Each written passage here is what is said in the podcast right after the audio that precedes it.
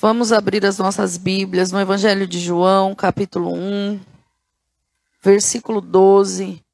E nós vamos ver a característica de alguns comportamentos que os filhos de Deus deveriam ter, baseado nessa passagem e baseado em Lucas.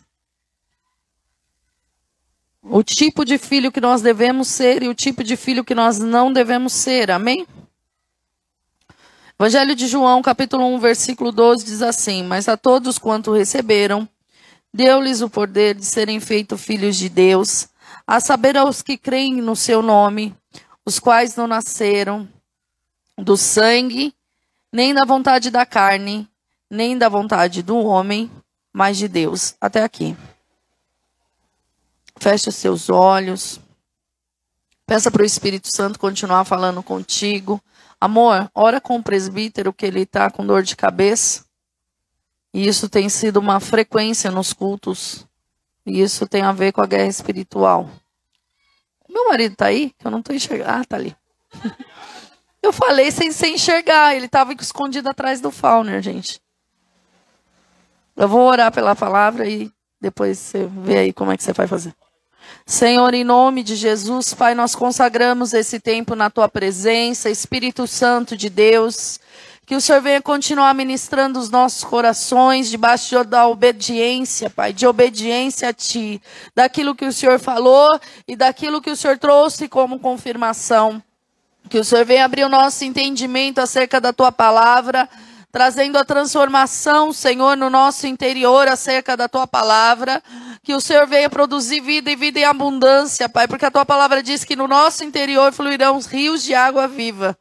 Nós queremos fluir, Senhor, do teu rio, Pai. Em nome de Jesus, nós queremos ser uma bênção, primeiro para nós mesmos e depois para o nosso irmão, sempre para o nosso próximo.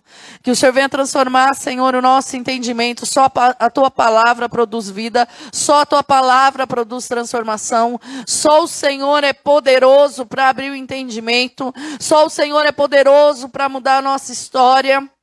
Só o Senhor é poderoso para trazer existência o que não existe. Ministra, Senhor, o nosso interior, em nome de Jesus. Eu levo cativo em submissão a Ti, Senhor. A minha pessoa em obediência, tudo aquilo que está dentro de mim, o meu eu, a minha alma, o meu intelecto, o conhecimento humano, eu deixo cativo em obediência à Tua autoridade, Jesus. A Tua autoridade, que somente o Teu Espírito Santo tenha liberdade de falar no nosso meio. Que o Senhor venha trazer trazer as revelações daquilo que precisa ser tratado no nosso meio, Pai, em nome de Jesus. Todo valente, toda atrapalhação, toda enfermidade, toda dor, toda devagação da mente, nós toda sonolência, nós amarramos e lançamos no abismo na autoridade do nome de Jesus. Espírito Santo de Deus, em tudo que o Senhor fizer no nosso meio, Pai, nós já te entregamos toda a honra, toda a glória e todo o louvor. Amém? Pode se assentar.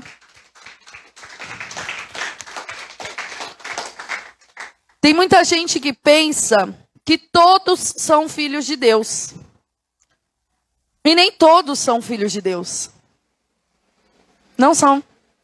Porque filho de Deus se dá através do reconhecimento do sacrifício de Jesus na cruz. Nós acabamos de ler. A todos o quanto recebeu-lhe, recebeu-lhe, deu-lhes o poder de serem feitos filhos de Deus. Filho de Deus é só depois que você reconhece Jesus Cristo como único e suficiente Salvador. Filho de Deus só é depois que você reconhece aquele sacrifício de Cristo na cruz e que você entrega a tua vida ao Senhor Jesus e começa a andar de acordo com aquilo que é são os ensinamentos de Deus. Antes de Cristo, as pessoas se referiam lá em Israel ao Senhor como o Adonai, o Senhor, Yahvé. Mas depois de Cristo, o Senhor nos dá um relacionamento mais íntimo, ao qual ele começa a tratar os Deus Pai como Abba. Então nós temos ali o direito em Cristo Jesus de começar a tratar Deus como Pai de amor que Ele é. Porque Deus é um Pai de amor, Ele não é um carrasco, Ele é justo. Ele é justo, ele sempre foi justo. A mesma quantidade que tem em Deus de amor e tem de justiça. Ele não é mais justo e menos amoroso, ou mais amoroso e menos justo. Ele é tão justo quanto amoroso. E ele nos amou de tal maneira que entregou o seu filho para que todo aquele que nele crê não pereça, mas tenha a vida eterna. Para que todo aquele que nele crê possa ter a intimidade com ele, possa ter um relacionamento com um pai de amor. O problema é que quando a gente vem para Cristo, a gente vem tão cheio de trauma, de ferida, de, de contaminação da terra, tantas circunstâncias ao redor, que a gente muitas vezes com o nosso pai carnal não teve um bom relacionamento e não consegue se relacionar com o nosso pai perfeito, porque o nosso pai é perfeito, Deus é perfeito. Deus não vai cometer com você os erros que o seu pai cometeu. Por isso que muitas vezes Deus fala um não para nós, ou fala um vai, ou fala um sim, ou fala um vou te levantar, e a gente se levanta e se rebela contra Deus, porque a gente está acostumado a se rebelar a tudo que se chama contra a autoridade. Mas quando você vem para Cristo Jesus, essa rebeldia já caiu por terra em nome de Jesus. Porque você encontrou um pai de amor e você sabe que a direção que ele vai te dar vai fazer bem para você. Você vai aprender a confiar, porque o nosso pai, que é Deus, nunca mente. Porque nele não há mentira, porque ele é a própria verdade. As coisas que são circunstanciais, elas são circunstanciais, elas não são absolutas. Cristo é a verdade absoluta. Alguém pode mudar? Ele é o mesmo hoje, ontem e eternamente. Ontem, hoje eternamente. Aí eu fazendo os versículos trocados. Entende? Ele é a verdade. Então aquilo que ele fala a nosso respeito é a verdade. Aquilo que ele diz, ele diz o quê? Que nós somos filho amado, filho eleito, escolhido do Senhor, nação santa, povo de propriedade exclusiva de Deus. Então Deus, ele vem tratando aquilo que é a nossa verdade. Mas muitas vezes porque nós não nos sentimos amados ou porque nós não nos sentimos acolhidos, acreditamos nesse sentimento como se fosse uma verdade. Como que isso não é uma verdade se eu estou sentindo? Eu estou sentindo Deus distante. Deus está distante ou você está distante de Deus? Porque ele continua no mesmo lugar. A graça é para todos, aqueles que quiserem aceitarem.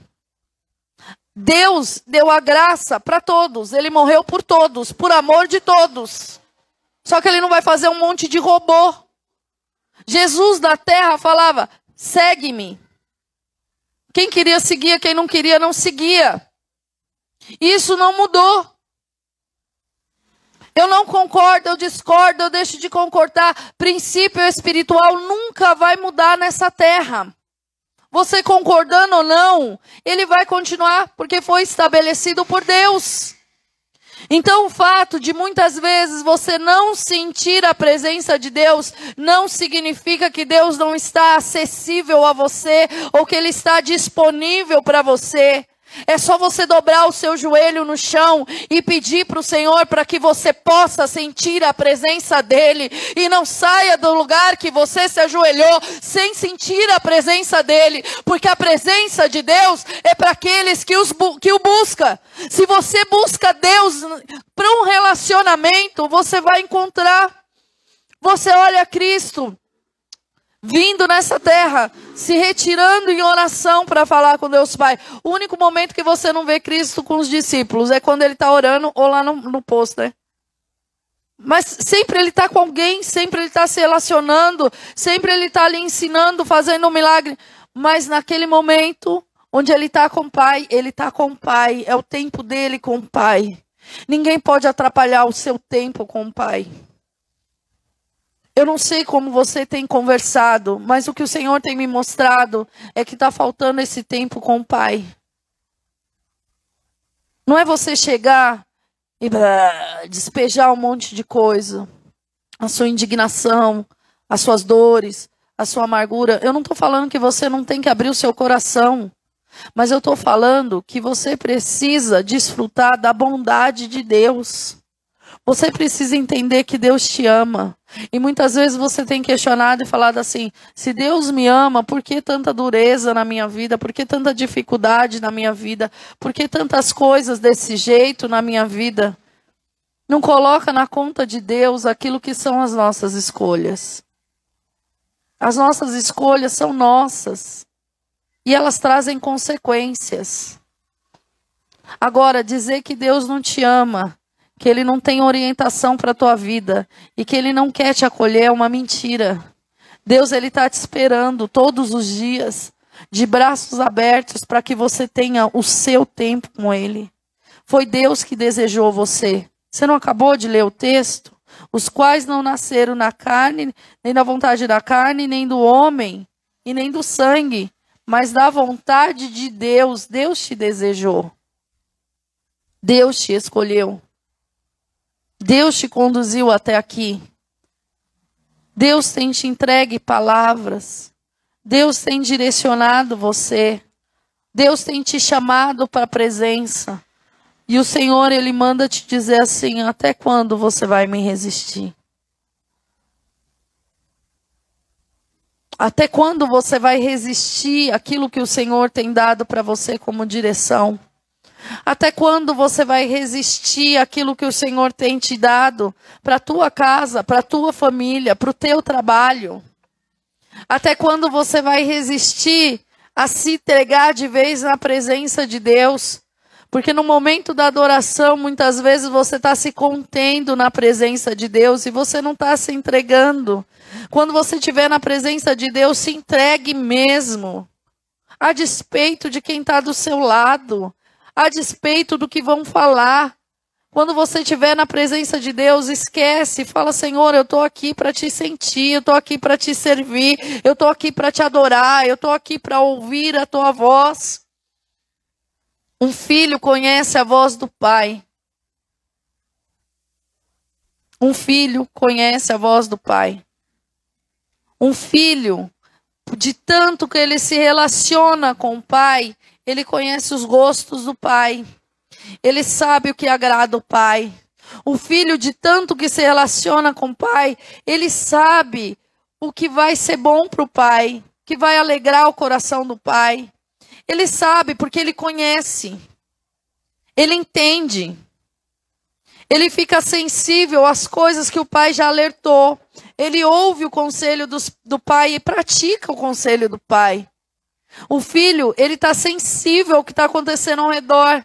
Ele reconhece o pai nos detalhes. Não acabei de falar para vocês, eu contei o testemunho. Onde me veio? Vou descer na viela. Ah, não, não vou descer na viela, vou descer na praça. Devia ter descido na viela. Teria poupado o caminho da senhora que me abordou na rua. O que é isso?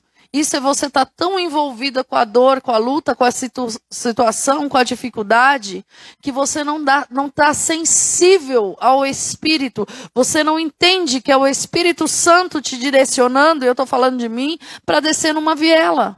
É uma coisa simples. Eu ainda falei para o meu marido ontem, tá muito calor, não vai de terno. Qual era a palavra da profecia? Vai colocar no bolso do quê? Do terno. E se ele não tivesse ido de terno, gente? Graças a Deus, ele não me ouviu. E foi de terno, que eu não sei que, que raio que cozinha no calor. Mas graças a Deus, foi de terno. Para que a palavra se cumprisse. Deus é detalhista. Se ele deu o detalhe que é do terno, é do terno. Se ele deu o detalhe que é da calça, é da calça. Ele não vai mudar isso. Mas a sensibilidade nossa no mundo espiritual, naquilo que é o nosso relacionamento com Deus, ela não pode ficar abalada, viu, Gisele? Por conta das circunstâncias que estão acontecendo ao redor ou dos afazeres que a gente tem ao redor. Ela não pode ficar abalada, você não pode ficar desapercebido da presença de Deus, desapercebido daquilo que o Senhor tem para você. Jesus sabia de todas as coisas antes de chegar a ele. Dá você de comer. O que, que tem na mão? Ah, é essa quantidade? Então vamos levantar e dar graça. Jesus nos ensina como se relacionar com o Pai. Não andeis ansiosos por coisas alguma, quanto a de comer, de vestir. Vós que sois maus, sabe dar boas coisas para o seu filho, quanto mais o Pai que está no céu. E aí você pega assim, faz assim, ah, ela vem de novo com essa história, vem de novo com essa história, e vou ver quantas vezes o Senhor me mandar, até você entender que Ele é o teu Pai que te supre. Até você entender quando é Deus falando com você e quando não é. Então, sim, eu estou vindo de novo com essa história, porque Deus é um pai de amor e um pai, ele cuida pelo filho que tem. Um pai, ele não deixa o filho perecer. Um pai, ele não vai abandonar um filho. Deus não te abandona, nunca te abandonou e nunca vai te abandonar. A palavra de Deus diz: ainda que a mãe se esqueça do filho que amamenta, eu nunca te abandonarei, eu nunca te abandonarei, diz o Senhor. A palavra de Deus diz: Estou convosco todos os dias até a consumação do século. Então, se o Senhor me falar, fala de novo, eu vou falar de novo. Enquanto você não entender que no meio da tua luta, na tua provação, o Jeová Jireh que se manifesta com provisão, quer se se manifestar na tua vida e quer tirar essa incredulidade do teu coração, para que você saiba que Ele é teu Pai de amor, para que você saiba que Ele é Deus, para que você saiba que Ele tem cuidado de você nos detalhes. E tem mais uma coisa: Deus ainda vai te entregar aquilo que você orou lá na tua casa pedindo ao Senhor e falando: Eu estou com vontade disto. Então o Senhor vai entregar na tua mão. Porque Ele é Deus que entrega. Eu me lembro. Eu me lembro quando eu fui para a igreja, muitos anos atrás, quando aceitei Jesus. Teve um culto abençoado. E veio um irmão, ministrou. E ele era missionário. E aí ele ele estava vendendo um sonho, porque dali ele ia fazer uma viagem missionária. Eu olhei para o sonho, sabe aquele sonho bonito? Que você olha, chega da água na boca, mas não tinha dinheiro. Eu não fui com dinheiro. O dinheiro que eu fui, eu entreguei de oferta. Eu falei, nossa Senhor, que nem é comer. Sabe aquela coisa que você fala, você com Deus, Deus com você, que você não abre a boca para ninguém, mas você fala para Deus? E eu falei para Deus que eu queria um sonho.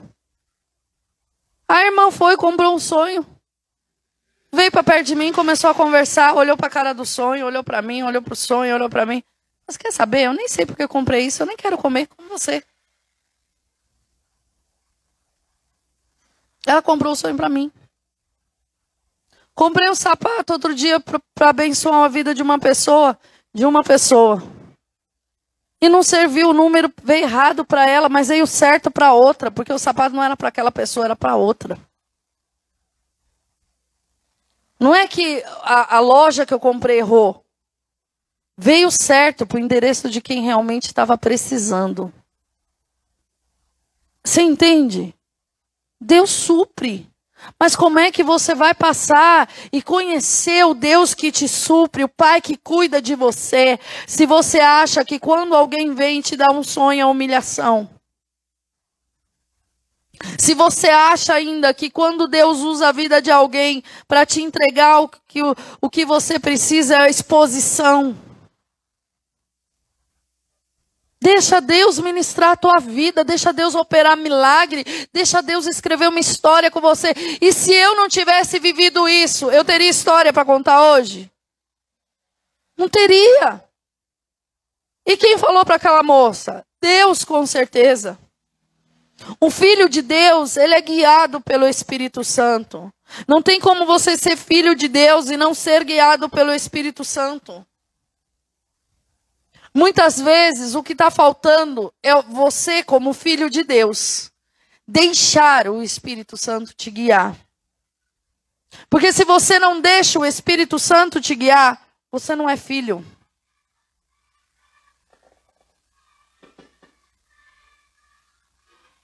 Sabe qual a maior tristeza que eu vejo? É o Fabinho no departamento infantil, eu já, já sei.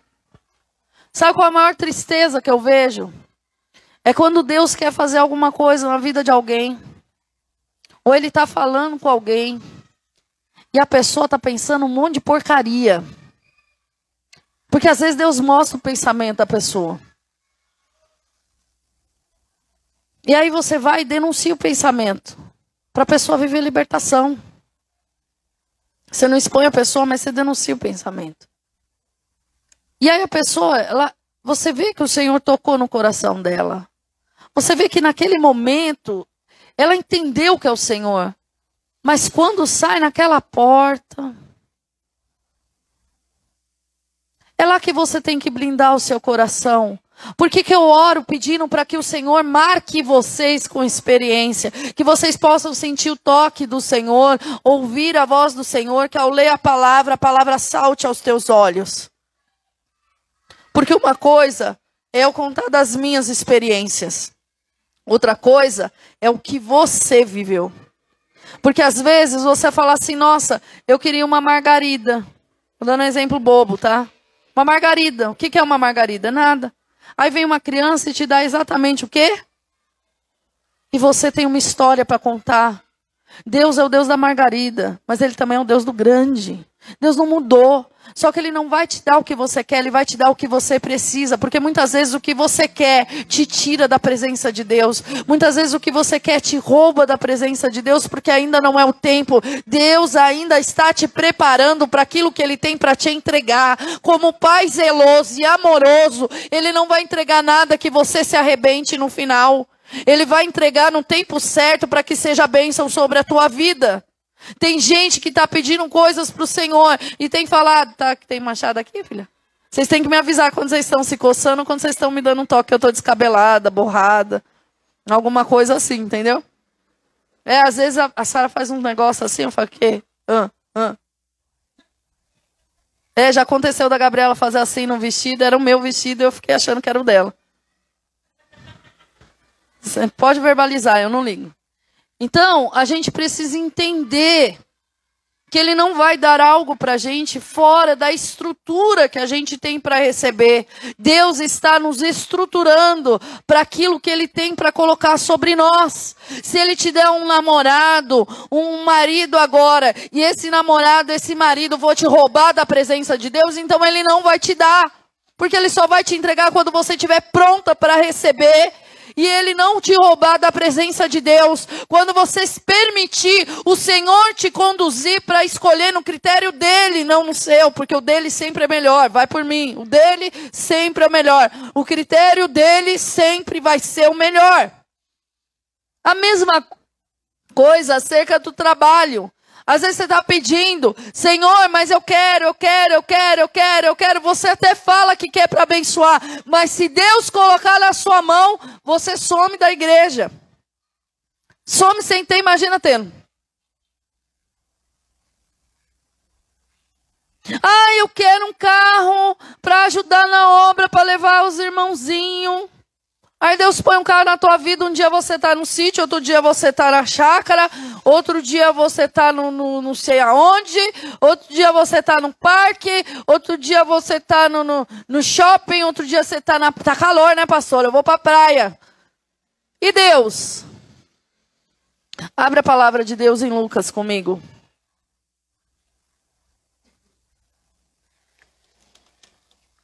Deus não vai te negar nada. Nada, nada, nada. Desde que não roube da presença dele.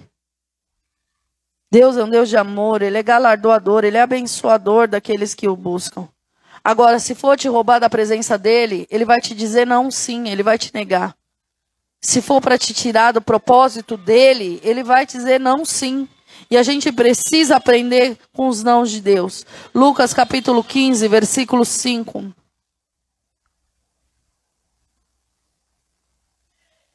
15, 11, perdão. Falei 5 porque eu vi o 5 do 15. É. Continuou. Certo homem tinha dois filhos. O mais moço deles disse ao pai: Pai, da parte dos bens que me cabe. E ele repartiu os haveres. Passando muitos dias, o filho mais moço, juntando tudo que era seu, partiu para uma terra distante e lá dissipou de todos os seus bens, vivendo dissolutamente. Depois de ter consumido tudo, sobreveio àquele país uma grande fome e ele começou a passar necessidade. Então, ele foi e se agregou uns dos cidadãos daquela terra, e a este mandou para os seus campos para guardar os porcos. Ali desejava ele fartar-se nas alforra, alfarrobas que os porcos comia, mas ninguém lhe dava nada. E caindo em si lhe disse: Quantos trabalhadores de meu pai têm pão com fartura, e eu aqui morro de fome? Levantar-me-ei e irei ter com meu pai, e lhe direi: Pequei contra o céu e diante de ti. Já não sou digno de ser chamado de filho. Trata-me como um dos seus trabalhadores. E levantou-se e foi para seu pai. Vinha ele, ainda longe, quando seu pai avistou, e compadecido dele, correndo, o abraçou e o beijou. E o filho disse: Pai, pequei contra o céu e diante de ti. Já não sou digno de ser chamado de filho. O pai, porém, disse aos seus servos: Trazei depressa a melhor roupa, vestiu-lhe, ponde um anel no dedo e sandália nos pés. Trazei também, matai o um novilho cevado, comamos e regozijemos-nos.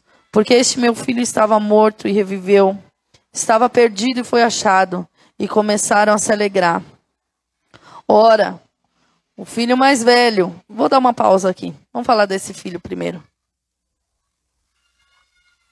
Esse filho representa aquele que se relaciona com Deus só por aquilo que Deus pode dar. Eu estou na casa do pai, eu até estou trabalhando para o pai. Eu até estou na presença do pai. Eu até falo com o pai. Eu sinto a presença do pai. O pai fala comigo. Mas eu quero o que é meu. Eu quero a minha herança. Eu quero meus bens. E depois que recebe aquilo que deseja, passado algum tempo, a pessoa sai da presença. Ela pega tudo que é dela e vai fazer conforme ela quer. Ela vai fazer o que ela decide fazer, o que ela acha melhor. Aquilo que ela se ilude na ilusão, nas coisas do mundo. E vai fazer longe do Pai, porque pensa que longe do Pai é melhor. Deus não chamou ninguém para andar longe dele. Deus não chamou ninguém para andar assim. Na presença do Pai e na casa do Pai, a gente tem tudo. Na casa do pai, aquele filho tinha comida. Na casa do pai, o que era do pai era dele. Na casa do pai, tudo o que ele precisava estava ali à disposição. Ele não precisava ter saído da presença do pai. Nós somos ensinados muitas vezes a nos relacionar com Deus assim: me dá.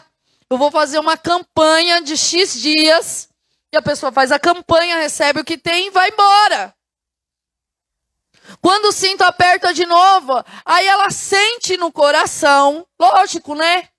Tá doendo. De voltar para a igreja e fazer outra campanha. Agora eu estou firme, eu vou permanecer firme até receber a próxima bênção. E aí sai novamente da presença de Deus. E fica nisso a vida inteira não tem um verdadeiro arrependimento genuíno, não enxerga verdadeiramente que dentro da, da presença de Deus, dentro daquilo que é o relacionamento com Deus, ela já tem tudo. É só pedir. Deus não tem interesse em deixar você passando fome nessa terra. Deus não tem interesse em deixar você sendo necessitado nessa terra. Deus não tem interesse em deixar você com a sua casa e com a sua família destruída. Quem deseja a salvação do seu marido, da sua família, mais do que você, é o próprio Deus a quem você serve. Deus não deseja que a sua empresa feche, porque foi Ele que te deu, foi Ele que Ele abriu, e Ele tem projetos maiores para ela, porque Ele quer abençoar outras pessoas através da tua vida, através daquela empresa. Ele quer alcançar outras vidas, então não tem interesse de que aquela porta se feche. Nós não podemos nos relacionar com o Pai de qualquer jeito e negligenciar o nosso relacionamento porque a gente ainda não recebeu o que quis. Achar ruim que tem que parar e orar um pouco mais. Eu tenho prazer de estar na presença de Deus. De verdade, eu gosto de falar com Deus. Eu gosto mais de falar com Deus do que de falar com o Diego. Tem horas que eu tenho vontade de falar para ele: para, amor, deixa eu quietinha. Porque eu não tô quietinha. Eu nunca tô quietinha. O meu silêncio sempre está numa oração. O meu silêncio sempre está num louvor. O meu silêncio sempre está com o Senhor na presença dEle. Sabe, eu não estou pensando na morte da bezerra, nem na minha. Eu não estou pensando nas coisas. Eu estou imaginando a bênção de Deus chegando. Eu estou imaginando a palavra que Ele me deu. O Senhor deu uma visão de paredes novas. E aí eu fico, nossa, e como vai ser a parede? É branca, porque na visão Ele falou que era branca. Sabe, eu me vejo dentro daquilo que são as promessas de Deus, a palavra de Deus. Eu vejo aquilo que o Senhor vai fazer no ministério. Eu me enxergo lá dentro. Eu consigo ver o que o Pai tem para mim, porque tudo que é do Pai é meu. Não é isso que Jesus ensinou em João 15? Nem lembro o que está em João 15. É, eu senti, viu, Gabriela?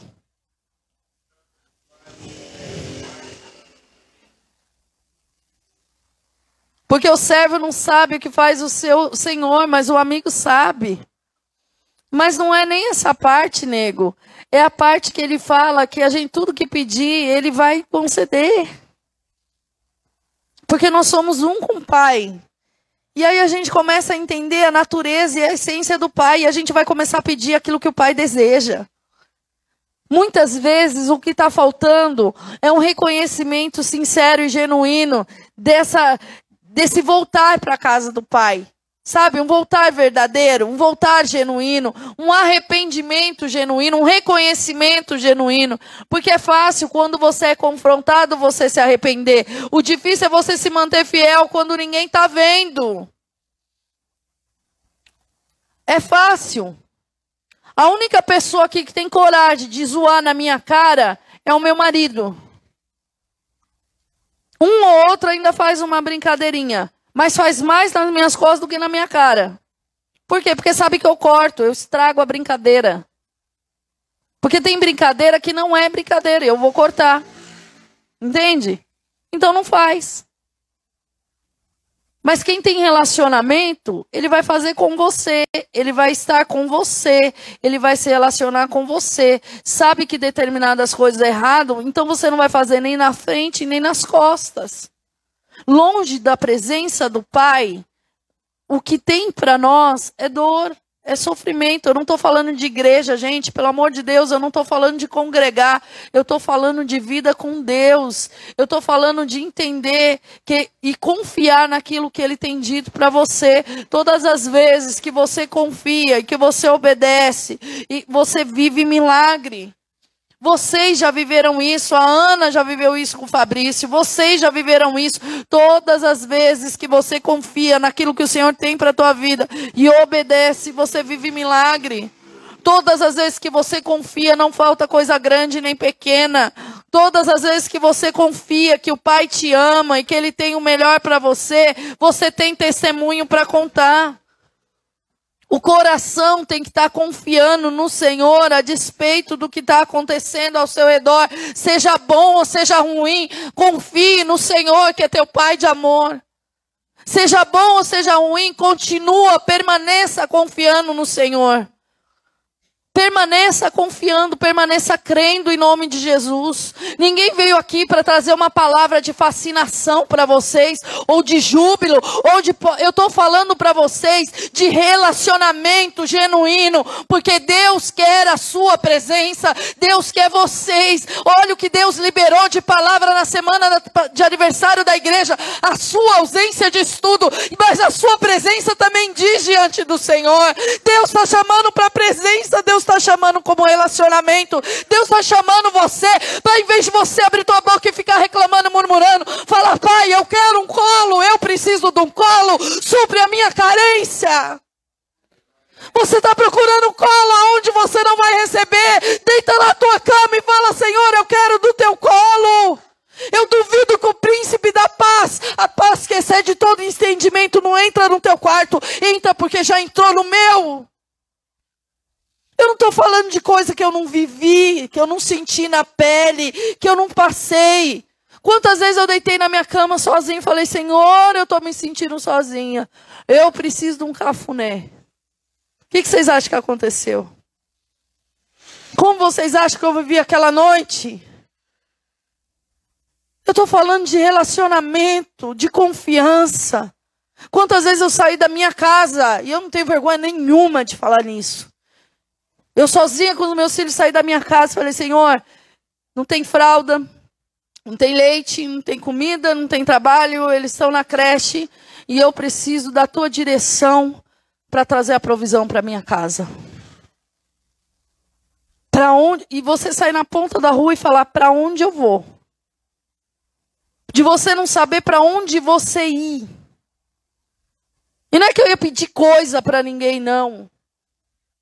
Eu pedi um, uma roupa para lavar, alguma coisa para fazer. Na época eu ainda dava uma de doido e formatava uns computadores. Hoje em dia eu não tenho mais coragem. Formatei uns 4, 5 nessa época. Mas depois instalei tudo de novo, viu? Fiz backup direitinho. Não perdi arquivo de ninguém. Fiz. E aí eu saía com dinheiro que meus filhos precisavam para comer naquele dia. E o Senhor ia me dirigindo me condicionando direita, esquerda, onde eu ia parar, com quem eu ia falar, em qual casa eu ia bater ou em qual comércio eu ia bater. Eu aprendi a confiar e a ser dirigida e conduzida pelo Senhor. Lá fora, porque aqui dentro é fácil, aqui dentro a presença de Deus é plena, mas lá fora são elas. Lá fora você confia ou você confia. Eu não tinha outra opção. Se você tem outra opção na sua vida, você que escolhe a sua. Eu só tive uma opção: confiar. E sabe o que acontecia quando nada funcionava? Eu acabava falando do amor de Deus e indo para casa. E quando eu chegava na minha casa, eu falava: Senhor, e agora? Meus filhos vão chegar. E chegava alguém e trazia exatamente o que os meus filhos precisavam, sem eu ter pedido para ninguém. Vivi isso muitas vezes para aprender a confiar. Porque ali Deus estava tratando a Gisele, não era o Fábio, a Vitória, a Sara. Ali Deus estava tratando o meu orgulho. Ali Ele estava ensinando que a minha dependência tinha que ser nele, não no seu Darcílio. A minha dependência tinha que ser nele, não nas pessoas da onde eu estava, que nem me enxergava. Nem olhar atento que a gente tem aqui tinha lá. A minha dependência tinha que estar no meu Deus. E em todas as coisas eu fui dependente do Senhor. E quando eu arrumei o um emprego, eu continuei dependente do Senhor. Porque eu não trabalhava por por salário, eu trabalhava por comissionamento. Eu sentava lá e falava: Senhor, que seja o teu Espírito Santo através da minha vida, que seja o teu Espírito Santo falando com o cliente, que seja o teu Espírito Santo ministrando, porque eu tenho essa meta para bater. A meta não era da equipe que me davam, a meta era minha, para minha casa, para os meus filhos, que sempre foi maior do que a equipe. E o Senhor me abençoava e me conduzia. Deus estava me ensinando a ser dependente dEle, a ser filha quebrando orgulho, arrogância, soberba, prepotência, achismo e tudo aquilo que veio do mundo na minha vida. Deus estava me limpando. Deus tirou a idolatria, Deus tirou a, a dureza do coração, Deus tirou a, aquela porcaria lá, como é que chama? A feitiçaria. Obrigada, Espírito Santo. Deus foi tirando tudo que não prestava. Deus tirou a carência. Eu não casei pelo, com meu marido por carência. Eu casei com meu marido porque Deus me deu uma palavra. Porque se ele não tivesse me dado uma palavra, eu não teria casado com meu marido. Por mais sinais que eu estava vendo físico, Deus me deu uma palavra. E a palavra que ele me deu foi muito simples. Gisele, eu subi na minha laje e falei: Senhor, meus filhos estão deitados lá dormindo. Estou botando a roupa no varal. Eu tenho cinco minutos de oração para descer e fazer a marmita do dia seguinte. Eu preciso deixar a comida pronta para eles e para mim, porque eles na escola, depois a gente na igreja. Então só tenho cinco minutos. Coloquei minha roupa no varal. Era dez e meia da noite, eu sentei. Eles já tinham jantado, é do dia seguinte. E falei: Senhor, o negócio é o seguinte. Estou separado, o negócio está lá na justiça, eu não quero. Quero mais. Tô gostando do Diego, mas por causa daquele documento eu também não posso gostar. E vou te falar, se a menina lá, a Rosana, não tivesse falado, nem eu tinha percebido que estava gostando do Diego, mas tudo bem. Eu quero fazer o que o senhor tem para mim. Qual é o seu desejo? Porque se o senhor falar para mim que eu tenho que voltar para ele, ainda que eu não queira, para te obedecer, eu volto. Porque eu vou confiar no Senhor e não nele. Agora, se o senhor falar para mim, permanece, amém. Se o senhor falar para mim, porque eu já falei para o senhor tirar esse sentimento do meu coração a respeito do Diego, o senhor não tirou. Ele tem crescido a cada dia. Agora, se o senhor tiver alguma coisa aqui, o senhor também fala. Se não, já fala logo também que a gente já fica aí livre dos dois. Mas eu preciso de uma palavra. Eu preciso de uma. Eu não preciso do, da sarça queimando, da estrela rodando. Não, não preciso. Eu preciso de uma palavra. Terminei de orar, rasguei meu coração. Cinco minutos, cinco minutos. Eu olhei no relógio, cinco minutos. Fechou os cinco minutos. Eu falei, Senhor, o Senhor não falou comigo. E eu, se eu tivesse mais tempo, eu ficava aqui até o senhor falar, mas eu não tenho. Então, eu vou descer, porque eu preciso fazer comida. Eu falei para o senhor que eu precisava fazer comida. Eu passei minha perninha no muro da laje. E o senhor falou assim, Gisele.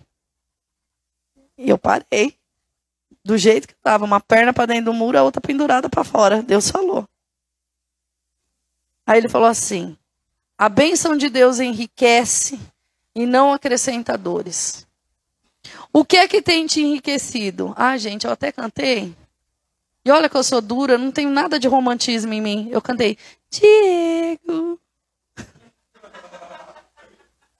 Eu sei, é ridículo, eu também não me vejo nessa situação, mas foi o que eu fiz. Olha, diante de Deus, eu cantei, Diego. Eu não falei, porque falar seria Diego. Não, eu cantei, Diego. Eu fico imaginando Deus olhando para minha cara e dando risada. Aí ele completou, e o que é que tem acrescentado dores? Eu falei, eu já entendi. Aí eu passei outra perna da laje, desci e fui fazer a minha comida. E no dia seguinte, eu conduzi a minha vida como se nada tivesse acontecido. Porque demorou ainda um tempo para o Diego saber dessa história e saber de todo o contexto que aconteceu.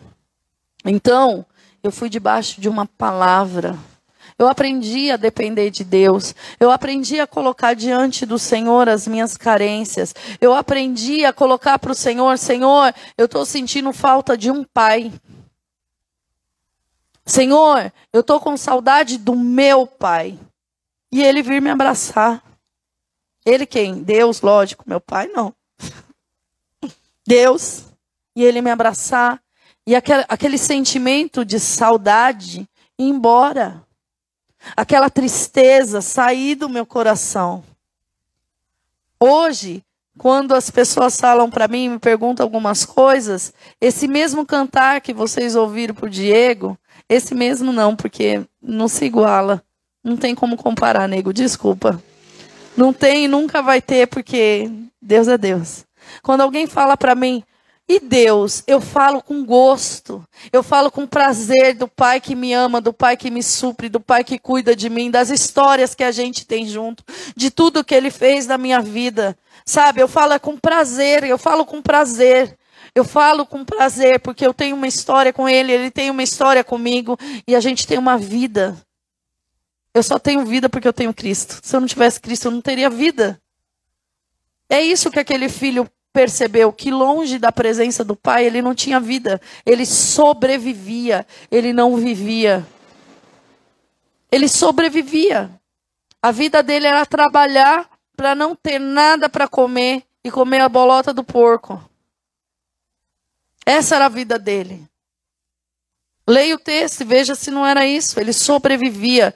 Deus não te chamou para sobreviver. Deus te chamou para viver. Deus te chamou para desfrutar do amor dele nessa terra, em nome de Jesus. Não é à toa que você está aqui. Não é à toa que o nome da igreja é desfrutar do amor de Deus. Isso não é à toa. Deus te chamou para desfrutar do amor dele nessa terra, em nome de Jesus. No outro ponto, a gente tinha um outro filho que ficou bravo porque o pai cobriu a vergonha. O pai se alegrou. O pai conhece o filho de longe. Quando você entra no teu quarto de oração, Deus te enxerga de longe. Olha o meu filho entrando aí, ó. Olha o meu filho falando comigo. Eu me lembro um dia que o Fabinho deu uma de louco e fugiu da igreja. Da igreja não, de casa. É tudo tão misturado. Fugiu de casa. E aí ele foi para casa de um amigo. E a gente ficou que nem doido uma manhã toda procurando o Fábio. E aí eu dobrei meu joelho no chão na primeira igreja que eu encontrei, que o pessoal estava limpando a igreja. Orei e saí de lá. Aí meu marido falou: "E agora? A gente vai para onde?" Eu falei: "Eu vou para casa, porque eu tenho mais duas filhas em casa para cuidar. E eu não vou me deixar, eu não vou me permitir cair nessa cilada de Satanás. Satanás fez a mesma coisa quando eu estava com o pai dele, e eu não vou me sujeitar a isso. Eu ensinei o meu filho na palavra, ele sabe onde é o caminho, e eu tenho mais duas filhas que eu não vou negligenciar. E eu voltando para casa, uma Assembleia de Deus estava aberta. A Assembleia de Deus geralmente abre à noite, não à tarde. E, e ela até fechou, não está mais lá. E naquele dia, eles estavam tendo uma festividade, eu estava do outro lado da rua. E eu falei assim, amor, vai para casa com as meninas, que a Sara estava comigo, eu falei, dá uma olhada nas meninas, e eu vou entrar ali naquela igreja. Pensa num ser de bermuda, camiseta e chinela havaiana para entrar numa uma festividade de uma Assembleia de Deus. Você tem que estar tá muito desesperada, né? Quem sabe que é uma festividade, as mulheradas tudo indo para casamento, e você lá, Bermuda, camiseta, chinelo.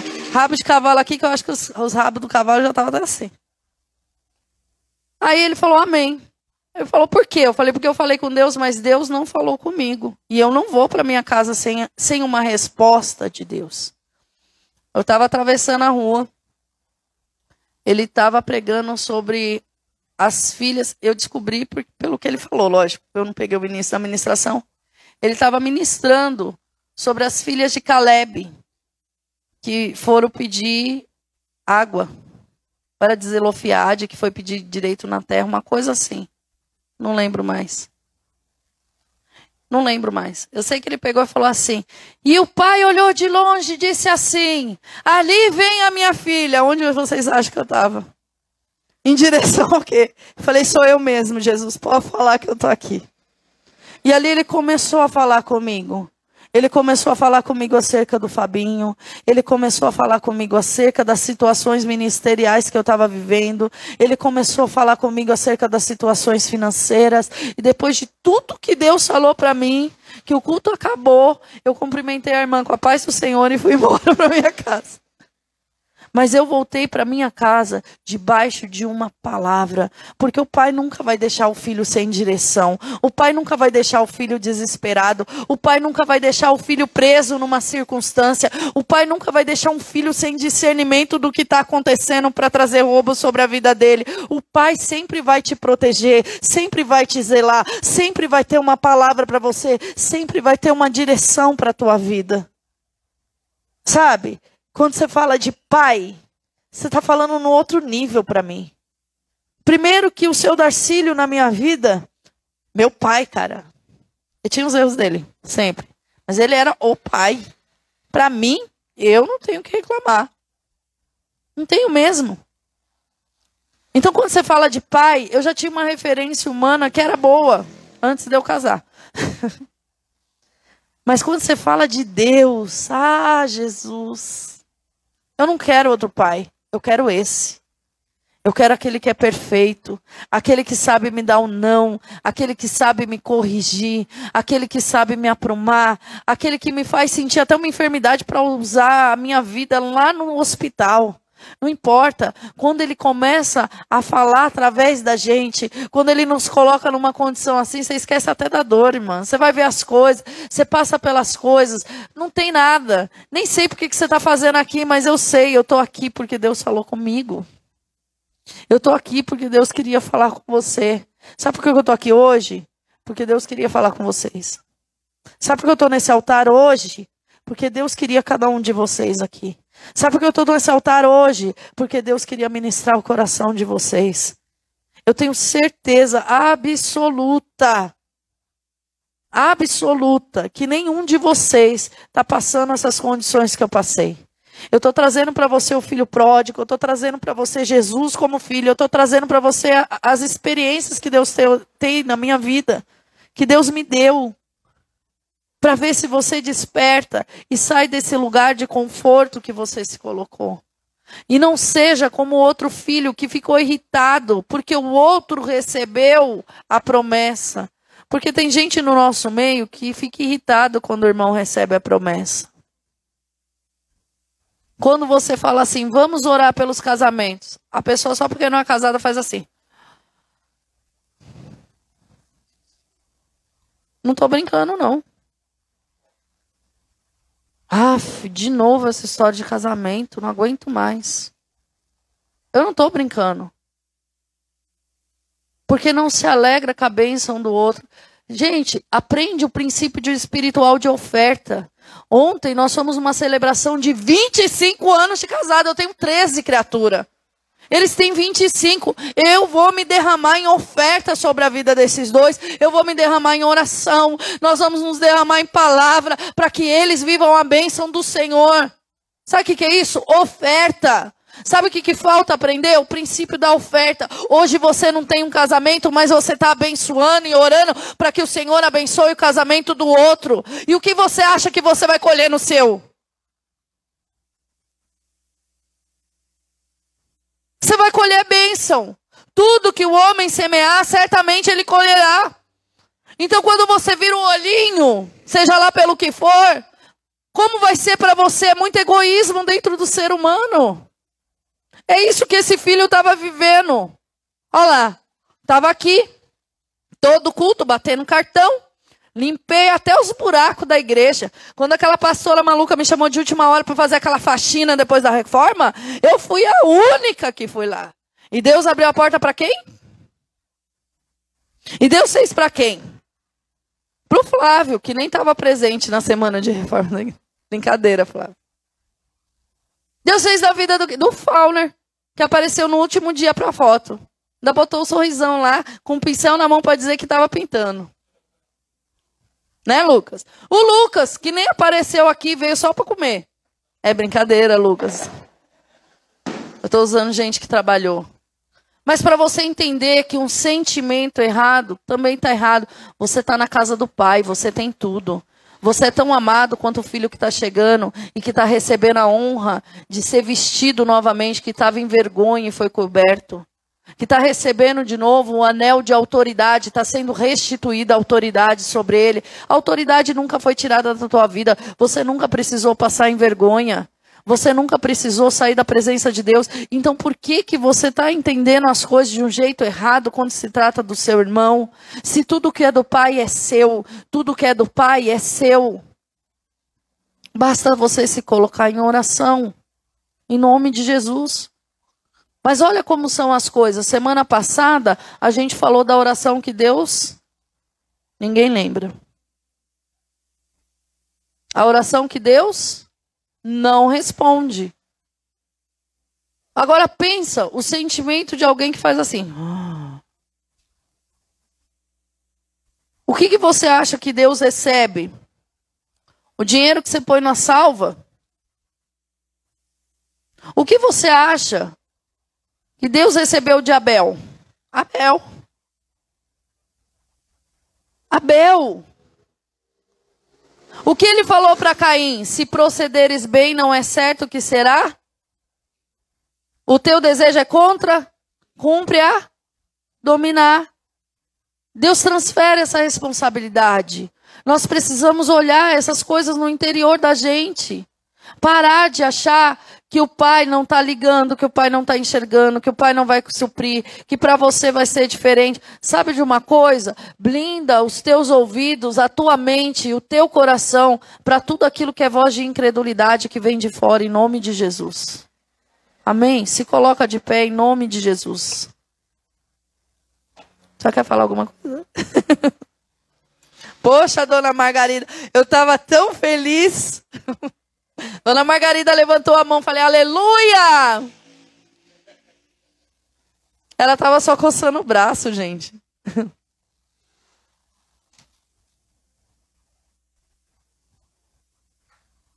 Essa garrafa trava bem. Eu gostaria de te convidar a fechar os teus olhos.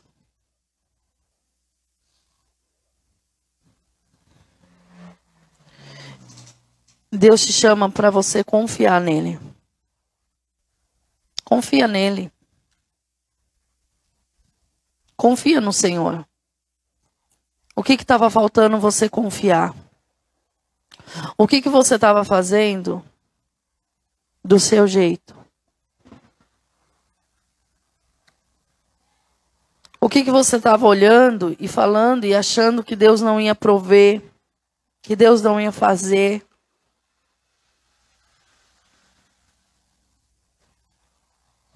Se você até hoje foi como aquele filho que só se relacionava pela bênção, se está tudo bem, você está alegre. Se não está tudo bem, você está bravo. Ou se você se relacionava de maneira partidária. Se a Carol que está pregando, aleluia. Se é o Diego que está pregando, Deus me livre. Nem vou no culto. Invalidando aquilo que Deus tem para fazer. Deus ele te ama. Você que tinha a dúvida sobre o amor e o cuidado de Deus, começa a falar com o Senhor. Você que muitas vezes transferia, se transferia para Deus. A responsabilidade daquilo que eram os feitos, dos feitos que é o Senhor que tem que fazer, você transferia, ou daquilo que o povo, as marcas de um relacionamento paterno, que não era tão bom, você transferia para o relacionamento com Deus. Começa a falar com o Senhor. Muitas vezes, só queria o que o pai queria se proporcionar. Era seletivo naquilo que era obediente. Se Deus mandava parar de falar um palavrão, aleluia. Mas se ele mexer naquele pecadinho de estimação, naquela preguiçinha.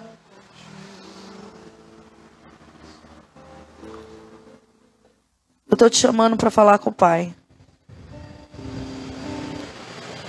Eu contei aqui só um pouquinho das experiências que eu vivi com Ele. Contei experiência recente, contei experiência mais antiga.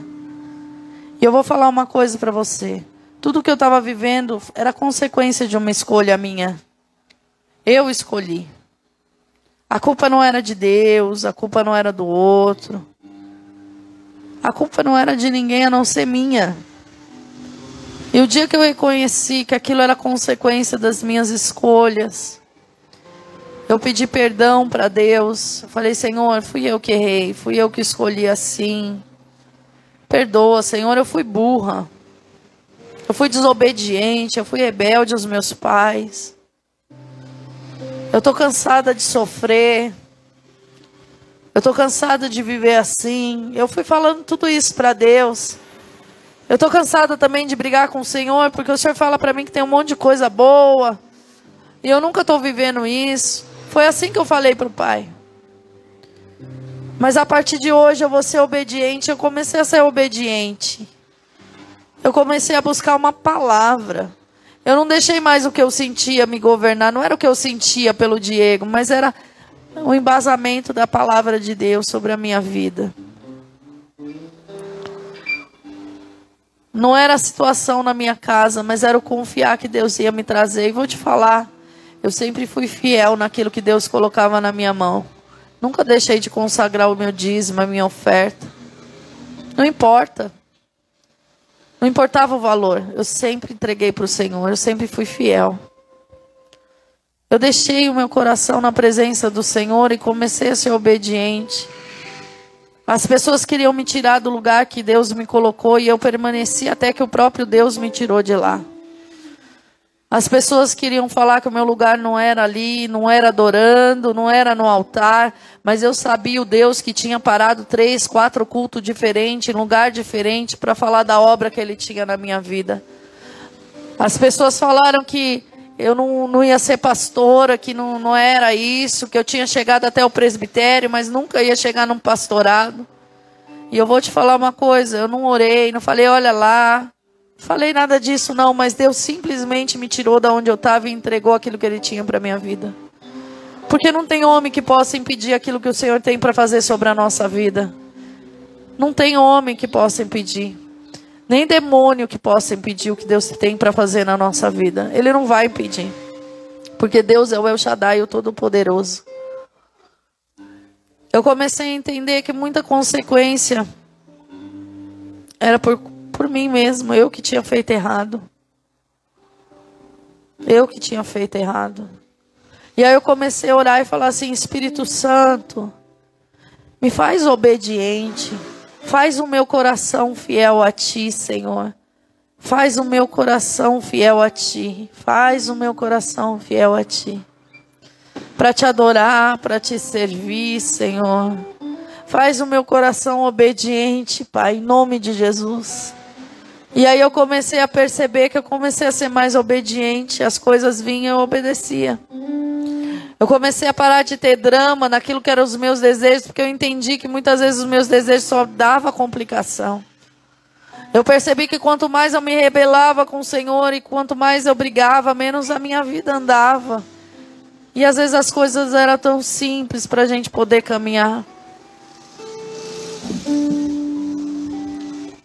Aí eu comecei a fluir dentro de casa. Foi dentro de casa que eu comecei a fluir da essência do Senhor. Eu comecei a fluir dentro de casa. Eu comecei a fluir sobre os meus filhos. Eu comecei a ensiná-los na palavra. Eu comecei a mostrar para eles que não tinha nada que eles pedissem que Deus não dava. E olha, até hoje, tudo que eles pedem em oração, Deus atende. Ele não faz pela condição que eu tenho, ele faz porque ele é Deus. Ah, os meus filhos não servem o Deus da mãe deles, ele, ele serve o Deus verdadeiro. Eles têm um relacionamento deles com Deus. Foi isso que eu ensinei os meus meninos a fazer. Foi isso que nós ensinamos os nossos meninos a fazer. Nós ensinamos os nossos meninos a adorar. Nós ensinamos os nossos meninos a obedecer. Nós começamos a fluir no Senhor dentro de casa e tudo começou a ficar mais leve. Até no dia da luta as coisas eram mais leves. A gente vinha cantando, a gente vinha dançando e tudo era leve. Porque tudo se torna leve, a obediência se torna leve quando você é conduzido pelo Espírito Santo. Sabe por que, que você acha um peso se relacionar e estar em comunhão? Ai, é um peso obedecer.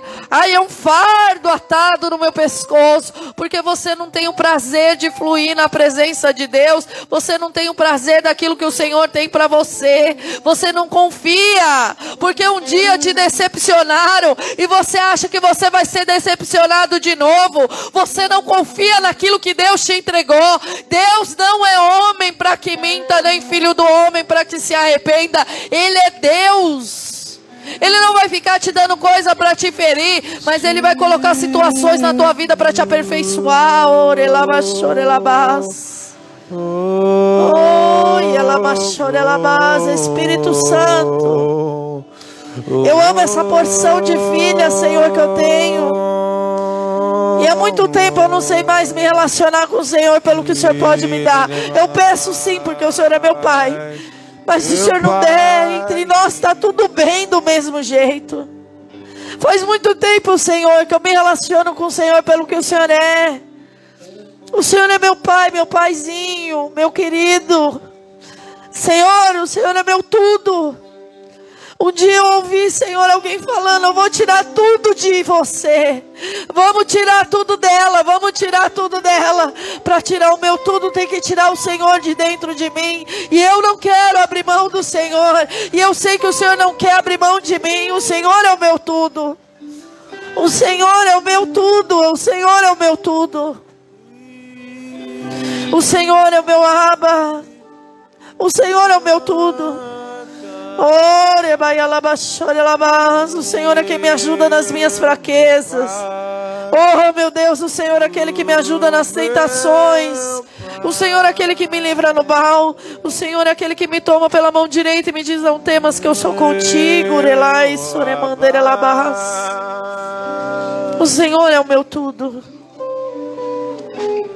O Senhor é o meu tudo, é o meu tudo. O Senhor não é vô dos meus filhos, o Senhor é o Abba, o Pai, o Deus. o El Shaddai. Sinto falta. Oh, ela chora, ela bara, ela mas. Oh, meu Deus, eu amo a tua Me presença, chamando Senhor. pra entrar. Eu amo o teu secreto.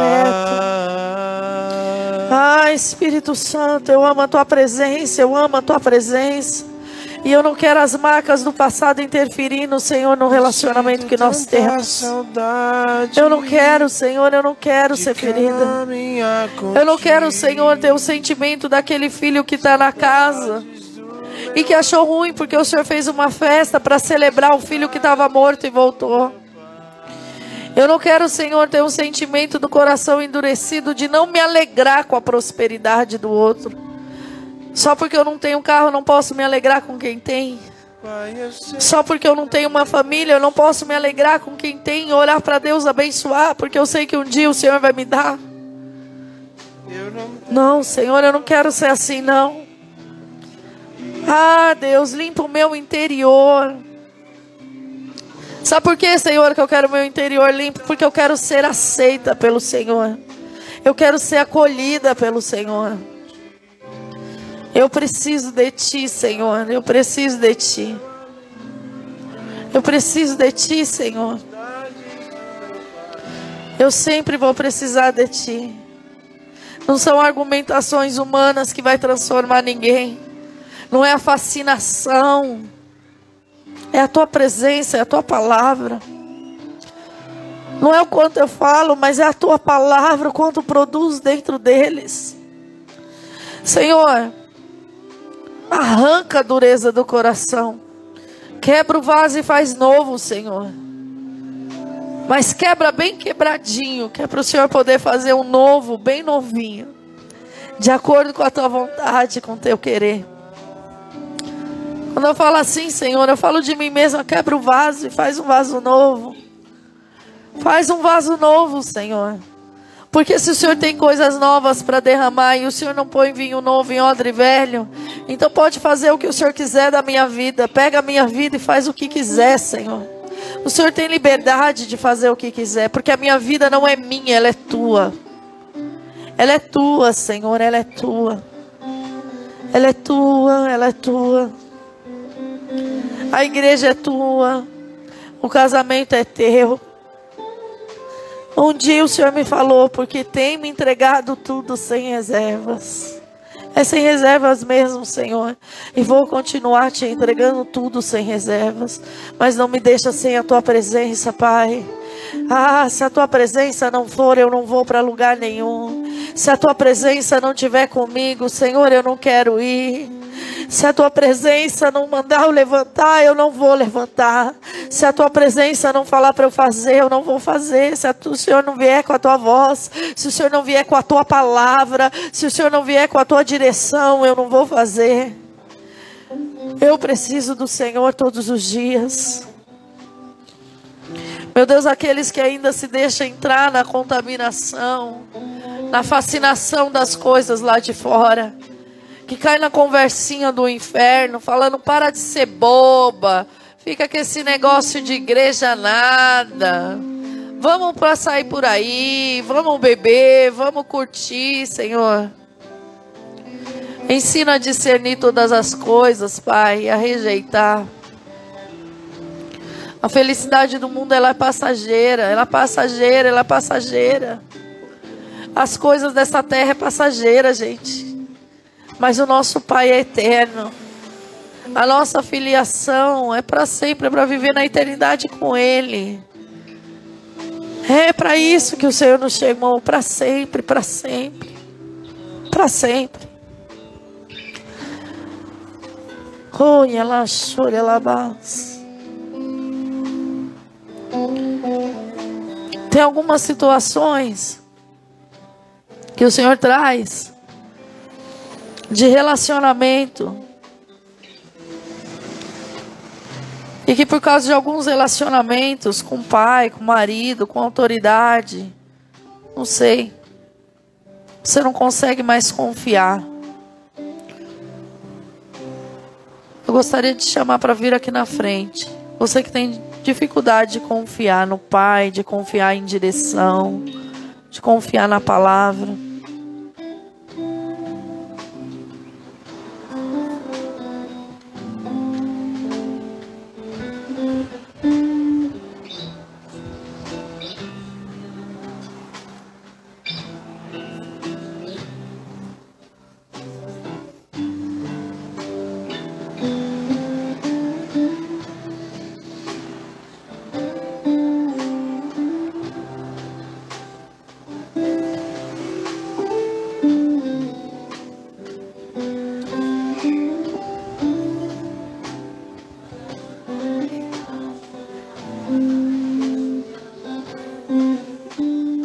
Você que ainda se relacionava com Deus, como o filho que estava na casa e fazia tudo, mas queria só a bênção, ou não se alegrava com o irmão, vem aqui na frente.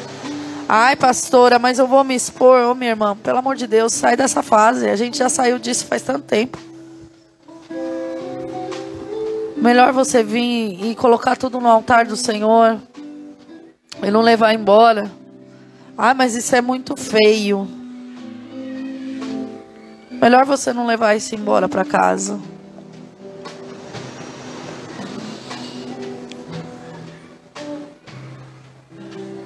Não, mas eu me alegro, eu me alegro. Claro que eu me alegro. Claro que eu me alegro. É que às vezes é só maçante tudo isso que toda hora, toda hora. Quantas vezes o Senhor falar que é necessário?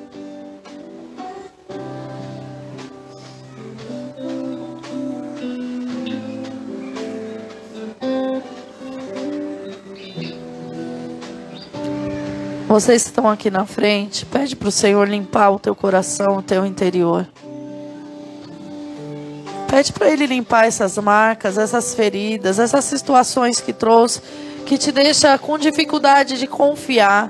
Pede para Ele te mostrar que nele você pode confiar. Tem coisa que Ele já mostrou para você que você pode confiar nele, mas você ainda tem dificuldade. Tem dificuldade para confiar naqueles que o Senhor colocou ao teu redor para cuidar de você. Põe a mão no seu coração, pede para o Senhor limpar o teu coração. Tem uma pessoa aqui, tem uma pessoa que você sente muita falta do seu pai. E depois que o teu pai enfim, foi embora,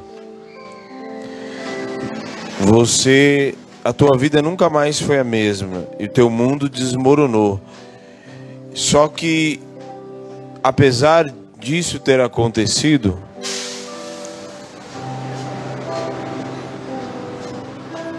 é exatamente por uma situação como essa que nós ainda temos um Pai que está no céu. E esse Pai quer se apresentar a você, para que você possa desfrutar do Pai que te supre, do Pai que te abençoa, do Pai que te abraça. Eu vejo uma, eu vejo uma visão de um pai agachado e uma menina correndo para os braços desse pai.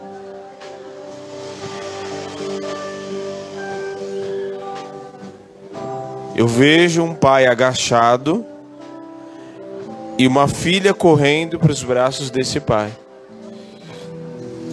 E esse pai, eu quero te dizer, não há consolo, não há abraço, não há suprimento maior do que o Pai que está no céu. Eu te falo isso com total propriedade. Porque durante muitos e muitos anos da minha vida, na adolescência eu desejava ardentemente um pai. Eu desejava, eu desejava, eu desejava, eu desejava. E o Senhor nunca permitiu que nenhum homem de carne e osso me adotasse, nem espiritual, nem como eu sou para muitos aqui. O Senhor não permitiu que isso acontecesse nunca, até o dia de hoje, para que eu aprendesse a ser ensinado, a presença do Espírito Santo está aqui. Eu queria que você viesse aqui à frente, você que eu mencionei, viesse aqui à frente. Você que perdeu o seu pai, desestruturou a sua vida, mas eu quero te dizer: o Pai que está no céu, ele não está apenas no céu, mas o próprio Jesus disse: Eis que não vos deixarei órfão, enviarei outro consolador. Oh, aleluia! O Senhor bem sabia. Ele tanto sabe que haveria uma crise de paternidade nos nossos dias, desde os dias passados até os nossos dias, para que Ele mesmo se apresentasse como Pai. E Ele é Pai. O Pai, o que, que Ele faz? Ele supre. O Pai, ele supre. E assim como o Senhor veja nessa eh, visão, o Senhor ele te abraça, ele vem, pode correr sim para os braços dele. Pode correr para os braços do Pai, porque você vai desfrutar de uma presença tão maravilhosa do teu Pai. Pais que, abus que eram abusivos, pais que maltrataram, pais que abandonaram, mas o Pai que está no céu, ele não te abandonará, pois ele se faz presente.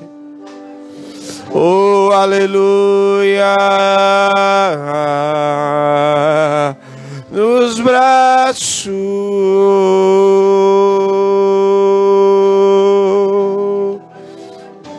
Aleluia.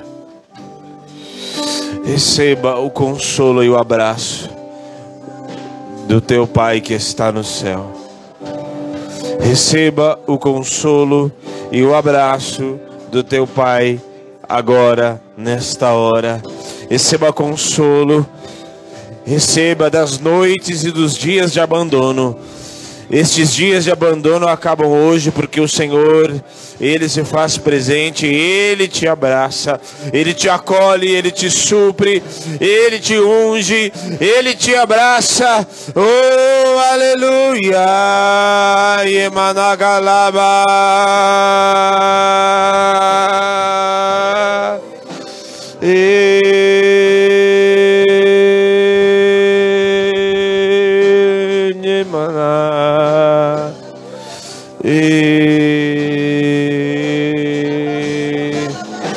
Receba,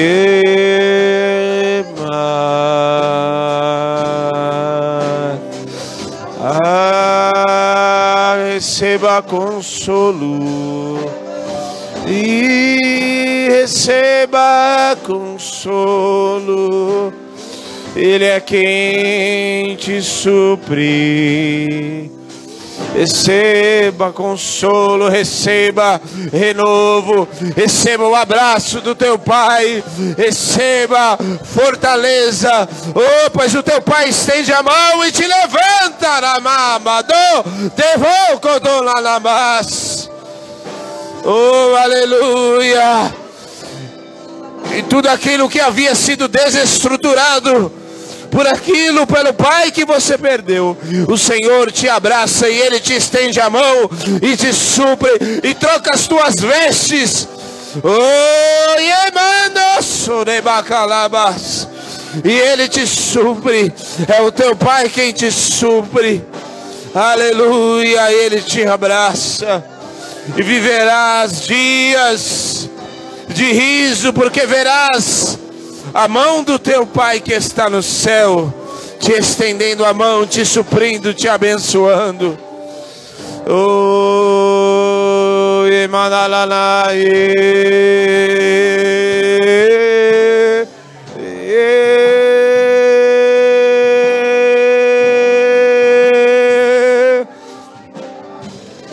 e haverá consolo, colo do Pai haverá consolo no colo de Pai. Ele é quem supre, Ele é quem restaura. Ele O Pai que está no céu.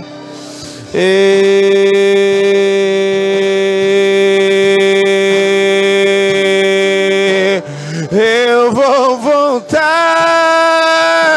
pra casa do Pai.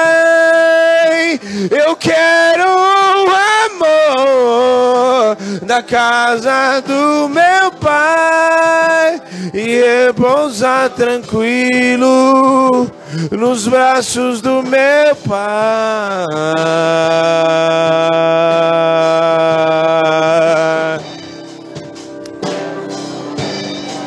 Eu sinto falta da sua voz me chamando pra entrar.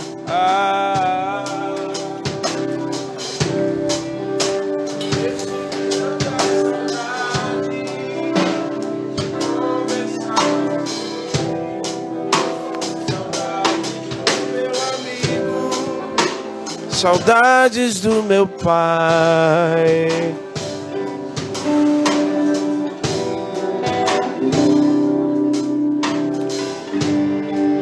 Pai, eu sei que não mereço mais. Eu não tenho pra onde ir. Eu sinto tanta saudade de caminhar contigo. Saudades do meu amigo saudades do meu pai.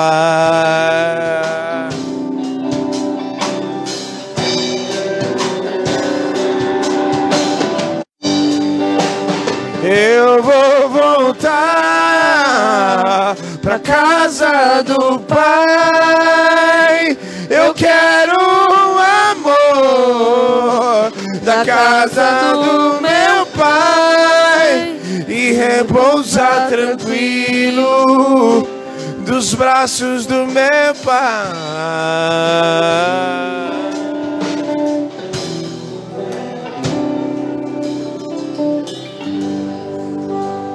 Eu vou voltar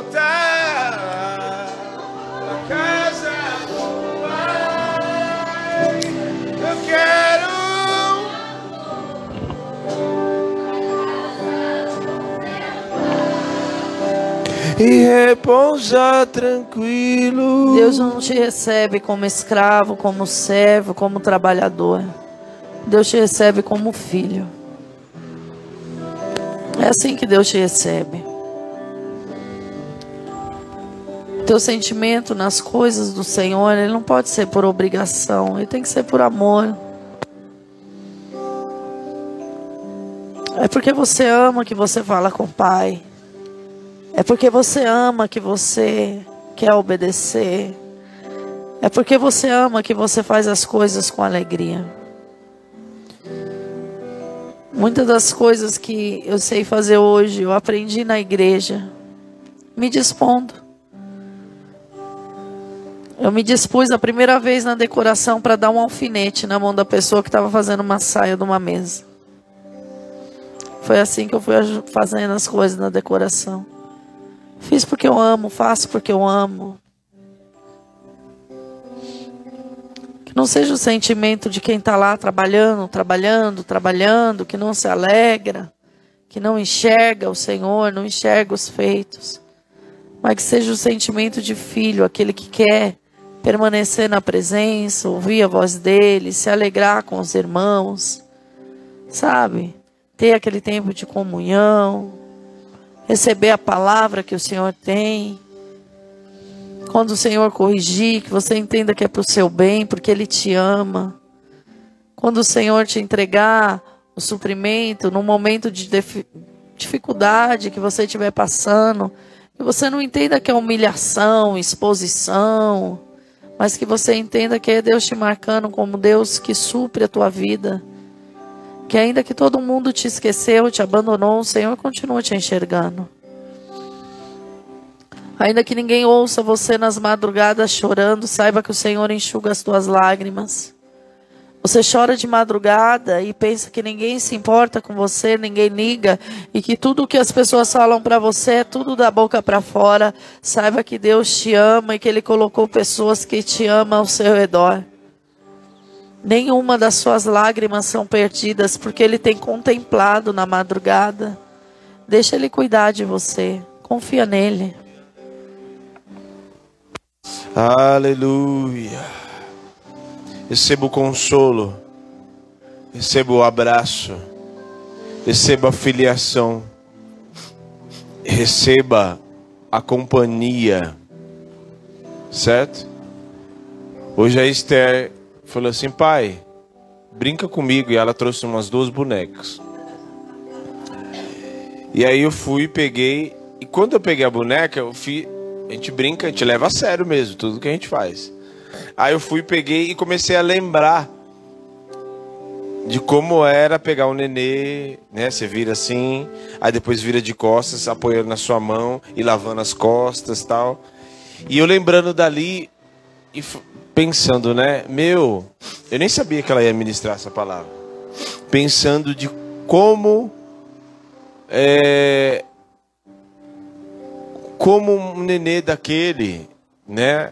de um tamanho assim que não tem mal se mexe direito e a gente cuida e ele literalmente confia, né?